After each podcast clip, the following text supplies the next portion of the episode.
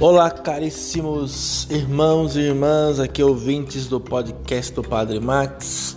Hoje a palavra é do semeador. Aquele que sai a semear e a semente vai caindo pelo caminho, e são diversos tipos de campos onde a semente cai, simbolizando estar ou não, ou estar ou não se preparando para que a semente dê frutos dê a árvore e da árvore nasçam os frutos. A terra somos nós. Como está a nossa terra preparada para a semente, que é a palavra de Deus, como estamos nos preparando para essa palavra meditada e como que essa palavra tem transformado o nosso coração.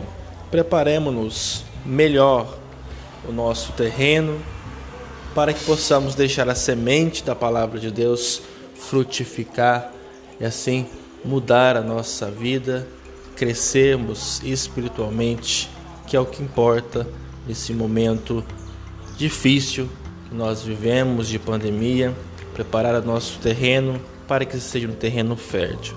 Como podemos nos preparar?